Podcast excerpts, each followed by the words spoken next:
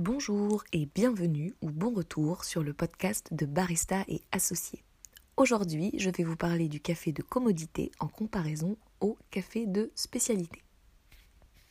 Avant toute chose, n'oubliez pas de vous abonner aux chaînes de Barista et Associés pour plus de contenu, de liker, partager, commenter. Vous pouvez vous abonner sur les chaînes YouTube, Instagram, Facebook et encore ou podcast. Vous aurez également plus de contenu sur le site barista au pluriel-associé au pluriel.com. L'épisode que vous allez écouter aujourd'hui est une retranscription d'une séquence vidéo. Aujourd'hui, j'aimerais vous parler du café de commodité en opposition au café de spécialité et pourquoi pourquoi choisir le café de spécialité quand certains pensent que le café de commodité peut être tout à fait correct et, très bon en tasse et en plus moins cher. Premier intérêt dans le fait de choisir du café de spécialité plutôt que du café de commodité, c'est d'abord la traçabilité du café. Qui dit café traçable dit on a plus de garanties que les fermiers ont été payés correctement. Voilà, c'est pas mal ça comme garantie déjà, parce que dans le monde dans lequel on vit, on a envie d'avoir de plus en plus de responsabilités, de les assumer de plus en plus, et de pas consommer au détriment de personnes à l'autre bout de la planète. Donc là, pour le café, on paye pas cher nos cafés, certes, mais à quel prix pour ceux qui le cultivent. Donc première chose, si on veut être un minimum responsable et, et donc rentrer dans une économie durable, le café de spécialité, c'est la clé du fait de la traçabilité du café. Deuxième chose, certains pensent qu'un café de spécialité, finalement, c'est très difficile à extraire parce qu'il y a plus d'acidité que dans un café de commodité. L'acidité d'un café, c'est ce qui fait sa qualité. Grâce à l'acidité, on va avoir des arômes plus fruités, plus floraux. Mais c'est pas forcément facile à maîtriser en extraction. Une extraction aléatoire, une extraction peu maîtrisée, va donner en tasse une acidité, comment dire, qui va vous faire faire cette tête-là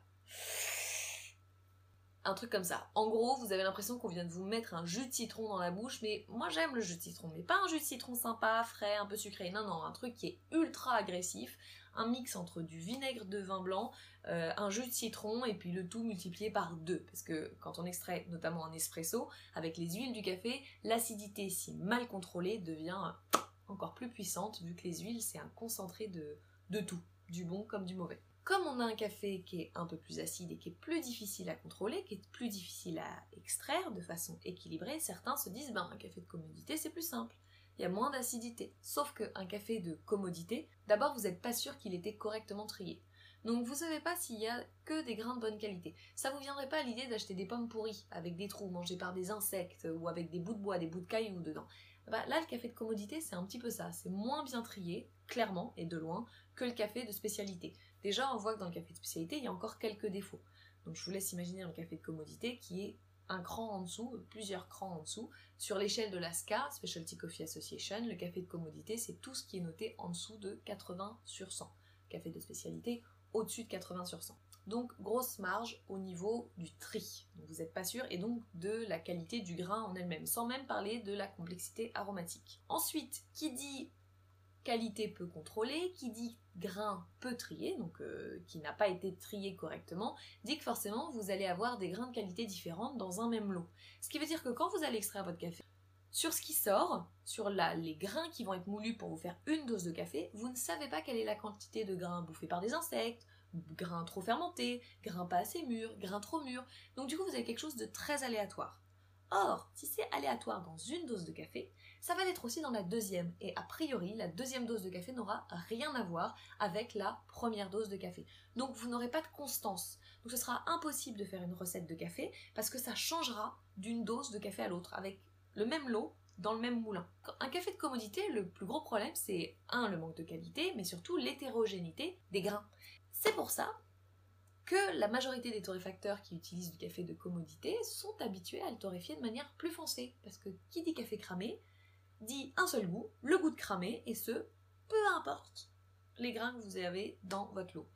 Donc c'est un peu pour ça la mode du café trop torréfié, hein. c'est pour gommer tous les défauts. Donc le café de commodité, en réalité, si ça paraît plus simple, c'est pour deux raisons. La première, c'est qu'il y a moins d'acidité dans le café de base parce que c'est un café de moins bonne qualité. Et deuxièmement, parce que souvent, il est trop torréfié pour pouvoir atténuer l'hétérogénéité des grains, et donc le manque de qualité des grains, et puis du coup pour créer un goût unique qui soit facile à gérer. Donc vous allez avoir un café qui est trop torréfié, et donc en réalité sur un café de commodité, souvent le goût que vous avez c'est pas le goût du café en lui-même, sinon vous auriez le goût de ses défauts, pas forcément très bon, mais c'est surtout le goût cramé, le goût de torréfaction trop foncé.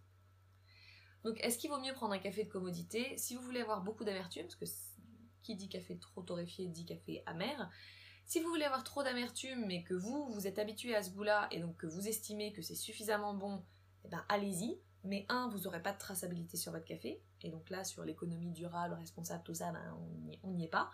Et deux, c'est pas le goût du café que vous allez offrir à vos clients, c'est pas un café de qualité, ce sera le goût de la torréfaction, ce sera le goût d'un mauvais café. Si vous, c'est ce que vous voulez offrir à vos clients, soit, je vais pas vous mentir, moi ça c'est quelque chose que je comprends pas, parce que quand Déjà parce que quand on sait ce que c'est que le café, quand on sait le goût exceptionnel que ça peut avoir, ben c'est dommage de vouloir camoufler des défauts. Au contraire, il faut, plutôt s'en débarrasser, les trier pour mettre en avant les qualités. Et puis, puis je comprends pas de manière générale qu'on soit pas investi dans la qualité de ce qu'on vend, de ce qu'on sert. Maintenant, chacun ses motifs. Je suis sûre que ceux qui veulent faire ça ont leurs raisons. Est-ce que j'ai envie de débattre sur le sujet? Bah, Pas forcément, j'ai envie de dire chacun son truc. Euh, moi, je suis dans le café de spécialité. Je ne prétends pas experte en café de commodité. Je sais juste que c'est pour les raisons que je viens vous donner, de vous donner que je travaille dans le café de spécialité. Plus le fait que, avant de découvrir le café de spécialité, je n'aimais pas le café. Hein. parce que moi, le café de commodité, j'ai jamais aimé ça. Le goût de cramé, le café très amer, ça a jamais été mon truc. Amer et en plus jus de chaussette. Pouah Mais je ne juge pas. Si vous aimez, je ne juge pas. Après tout, il y a des habitudes aussi. Donc je récapitule, café de commodité, c'est quoi? C'est un café qui n'est pas traçable, donc euh, qui ne s'inscrit pas dans une économie durable et responsable. C'est un café qui n'est pas trié, qui n'est pas qualitatif. Et c'est un café qui doit être torréfié souvent plus foncé pour masquer les défauts. Et donc en tasse, on n'a pas les goûts du café, on a le goût de la torréfaction et quelque chose de cramé. C'est dommage. Voilà. Alors que le café de spécialité, c'est traçable, on travaille de plus en plus dans le, café de spécialité pour payer davantage les fermiers, pour que plutôt que de vendre leur café à perte, bah, ils puissent reproduire d'une année sur l'autre, sur l'autre leur récolte.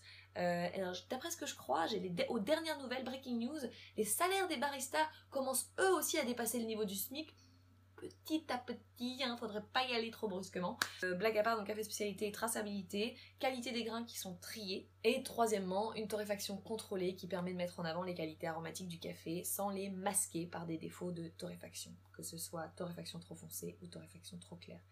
Plus, évidemment, en tasse, quelque chose de bien extrait, de façon équilibrée, pour révéler tout le travail des acteurs de la chaîne du café dans la tasse au client. Voilà, euh, j'espère euh, avoir répondu à certaines de vos questions. Si vous n'étiez pas sûr de euh, l'intérêt du café de spécialité ou si vous ne saviez pas exactement quelle était la différence entre le café de spécialité et le café de commodité, parce que j'en parle peu sur cette chaîne du café de commodité, parce que clairement c'est pas mon domaine. J'espère avoir répondu à vos questions. Si vous avez des commentaires, des suggestions, n'hésitez pas, laissez-moi un commentaire, je serai ravie de les lire. Et puis bah, je vous dis à très vite. Merci, au revoir.